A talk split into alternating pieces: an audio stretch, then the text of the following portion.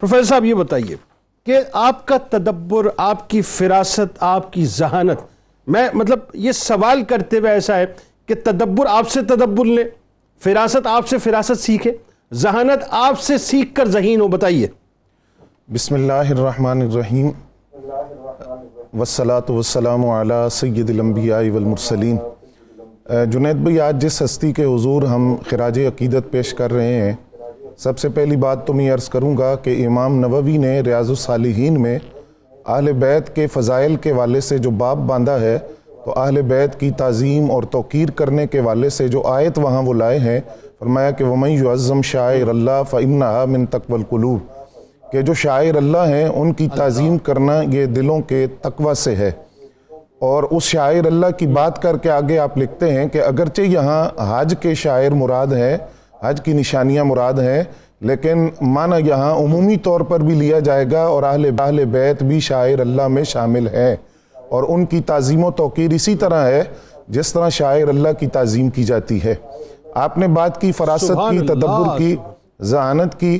تو اس میں میں یہ عرض کروں گا کہ ایک عام بندہ مومن کے حوالے سے نبی رحمت صلی اللہ علیہ وسلم نے ارشاد فرمایا اتقو فراست المؤمن فَإِنَّهُ يَنظُرُ بِنُورِ اللَّهِ مومن کی فراست سے بچو وہ اللہ کے۔ نور سے دیکھتا ہے یہ تو ایک عام بندہ مومن کے حوالے سے بھی ہے تو جو خون رسول ہو ان کی فراست ان کے تدبر اور ذہانت کا کیا کہنا اعلیٰ حضرت فاضل بریلوی رحمۃ اللہ علیہ۔ فرماتے ہیں خون خیر الرسول سے ہے جن کا خمیر ان کی بیل و استینت پہ لاکھوں۔ سلام آب تطہیر سے جس۔ میں پودے جمے اس ریاض نجابت پہ لاکھوں۔ سلام تو ان کے لاکھوں سلام، جی بالکل۔ ان کے تدبر فراست اور ذہانت کا اندازہ لگائیے۔ ابھی آشمی صاحب نے جس مجلس کا ذکر کیا اور آپ نے بھی اس کی کیفیت کو بیان کیا اس میں قاضی القزات حضرت یحییٰ بن اقسم نے بھی ایک سوال کیا تھا۔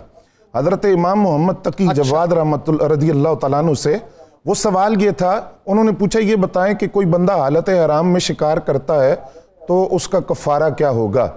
اب یہ بات ہم جانتے ہیں علماء جانتے ہیں کہ جو فقہ کا باب ہے فقہ کے باب میں کفارے کا باب یہ انتہائی مشکل ترین باب ہے۔ اس سے سوال آپ نے پوچھا قاضی یحییٰ بن اقسم نے۔ تو آپ نے فرمایا کہ جب تک آپ کا سوال کامل نہیں ہوگا میں اس کا جواب نہیں دے سکتا آپ کے سوال میں نقص ہے کمی ہے۔ ہاں۔ انہوں نے پوچھا کیسے؟ فرمایا دیکھیں۔ آپ نے جو سوال کیا ہے اس کی بائیس صورتیں بنتی ہیں۔ وہ اس طرح کہ وہ جو احرام اس نے باندھا ہے وہ عمرے کا احرام ہے یا حج کا احرام ہے؟ دوسری بات یہ ہے کہ جس جانور کو اس نے شکار کیا وہ چھوٹا جانور ہے یا بڑا جانور ہے؟ پھر یہ شکار اس نے پہلی دفعہ کیا ہے یا وہ کرتا رہتا ہے احرام باندھ کر؟ اس طرح کے بائیس سوالات آپ نے ان پہ کیے۔ آپ نے فرمایا آپ کون سی صورت کی بات کر رہے ہیں اس میں سے؟ تو پھر مامون و رشید نے آپ سے کہا کہ آپ اس کا جواب دیں۔ آپ نے ان بائیس صورتوں کو تحریر کیا اور بائیس صورتوں کے وہ تحریر وہ سوالات لکھ کر پھر ان کے جوابات بھی لکھے۔ اللہ۔ اور پھر مامون رشید نے کہا کہ یہ خانواد رسول کا علم اور ان کے فضل اور ان کے تقوی کا یہ عالم ہے۔ آپ کی ذہانت کی جب ہم بات کرتے ہیں تو کم سینی کے اندر ہی ابھی نو سال عمر ہے آپ کی۔ اور مامون رشید دورے پر ہے شکار کے لیے نکلے۔ دیکھا نہیں تھا ابھی امام محمد جی، تقی جی، کو۔ جی، پہلی مرتبہ ملاقات تھی۔ جی۔ وہاں کچھ بچے بھی موجود تھے۔ جیسے ہی مامون رشید کو خلیفہ وقت کو بچوں نے دیکھا تو بچے دوڑ گئے، حضرت امام محمد تقی علیہ السلام جو تھے وہ اپنے مقام پر کھڑے رہے۔ تو اس نے قریب آ کر مامون رشید نے پوچھا کہ آپ نے دوڑ نہیں لگائی، آپ نہیں بھاگے؟ فرمایا، بات یہ ہے کہ رستہ تانگ نہیں ہے کہ میری وجہ سے آپ کو گزرنے میں دشواری ہوتی۔ تو اس لیے میں اپنی جگہ پر موجود رہا۔ تو وہ آپ کی ذہانت سے بڑا متاثر ہوا اور آپ کے اس جواب سے بڑا متاثر ہوا۔ جب وہ چلا گیا تو اس نے اپنے باز کو فضا میں چھوڑا، تو باز فضا سے ایک مچھلی کو پکڑ کر لایا۔ جب باز فضا سے مچھلی کو پکڑ کر لایا تو وہ خود مامون رشید اس بات پر بڑا حیران ہوا کہ یہ فضا سے مچھلی کس طرح پکڑ کر لایا اور پھر اس کو اپنی مٹھی میں بند کر کے امام تقی سے واپسی پر پھر پوچھنے لگا کہ بتائیں میری مٹھی میں کیا ہے؟